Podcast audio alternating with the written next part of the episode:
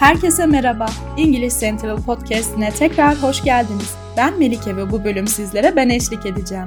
Bugünün bölümünde İngilizce zamirlerin büyüleyici dünyasını keşfedeceğiz. Peki zamirler tam olarak nedir? Basit bir ifadeyle zamirler isimlerin yerine kullandığımız kelimelerdir. Zamirleri kullanmak sürekli aynı isimleri tekrarlamadan insanlara, yerlere veya fikirlere atıfta bulunmamızı sağlar. Hemen konuya girelim ve İngilizce'de en sık kullanılan zamirlerden bazılarını keşfedelim. İlk olarak şahıs zamirlerimiz var. Bu zamirler belirli kişilere veya şeylere atıfta bulunmak için kullanılır. Şahıs zamirleri genellikle kendimizden veya başkalarından bahsederken kullanılır. Aslında hepimiz şahıs zamirlerini biliyoruz.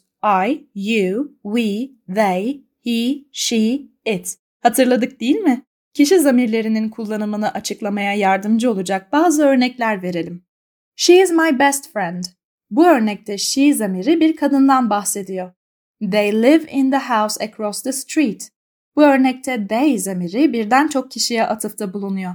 Gelelim iyilik zamirlerine. Bu zamirler sahiplik belirten zamirlerdir. İyilik zamirleri mine, benimki, yours, seninki, his, hers, its, onunki, ours, bizimki ve theirs, onlarınkidir. Bazı örnekleri inceleyelim mi? Is this pen yours or mine? Bu kalem senin mi benim mi? The blue car is his. Mavi araba onun. Our house is located in a beautiful neighborhood. Evimiz güzel bir mahallede yer almaktadır. Şimdi dönüşlü zamirlere geçelim. Dönüşlü zamirler bir cümlenin öznesi aynı zamanda cümlenin nesnesi olduğunda kullanılır. Dönüşlü zamirler tekil formlar için self ve çoğul formlar için selves ile biterler.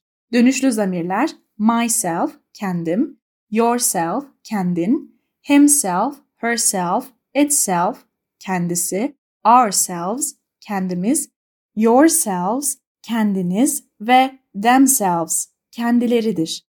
İşte dönüşlü zamirlerin kullanımını gösteren birkaç cümle. I taught myself how to play the guitar. Gitar çalmayı kendi kendime öğrendim. Be careful and take care of yourself. Dikkatli ol ve kendine iyi bak. They always blame themselves for the mistakes. Hatalar için hep kendilerini suçlarlar. Son olarak işaret zamirlerine değinelim. Bu zamirler belirli insanları, yerleri veya şeyleri belirtmek için kullanılır. Bu ve bunlar anlamına gelen işaret zamirleri ise şunlardır. This, that, these ve those. İşaret zamirleri bir şeyin mesafe veya zaman olarak yakın mı yoksa uzak mı olduğunu belirtmemize yardımcı olurlar. Örnek cümleleri inceleyelim. This is the book I was telling you about. Size bahsettiğim kitap buydu. Bu örnekte this konuşmacıya yakın, tekil bir şeye atıfta bulunmak için kullanılmıştır. Look at that beautiful sunset. Şu güzel gün batımına bak. Bu örnekte that konuşmacıdan uzaktaki tekil bir şeye atıfta bulunmak için kullanılmıştır. These flowers are lovely. Bu çiçekler çok güzel. Bu örnekte these konuşmacıya yakın çoğul şeylere atıfta bulunmak için kullanılmıştır. Those birds are flying high in the sky. O kuşlar gökyüzünde yükseklerde uçuyor. Bu örnekte those konuşmacıdan uzaktaki bir şeye atıfta bulunur. Zamirler etkili iletişim için çok önemlidir ve İngilizce konuşmalarınızı veya yazılarınızı daha akıcı ve doğal hale getirebilir. Bugün öğrendiğiniz zamirleri günlük konuşmalarınıza ve yazılı alıştırmalarınıza dahil etmeyi deneyin. Unutmayın, zamirleri anlamanın en iyi yolu pratik yapmaktır. Bugünlük bizden bu kadar. Umuyoruz ki bu konuya açıklık getirebilmişizdir. Daha fazla bilgi için www.ingilizcentral.com adresini ziyaret edebilir veya İngiliz Central uygulamasını indirebilirsiniz. Ayrıca metin kutucuğundaki linke tıklayarak İngiliz Central'a ücretsiz bir şekilde kayıt olabilir, ücretsiz deneme dersinizi planlayabilir ve 20 binden fazla video içeriğine erişim sağlayabilirsiniz.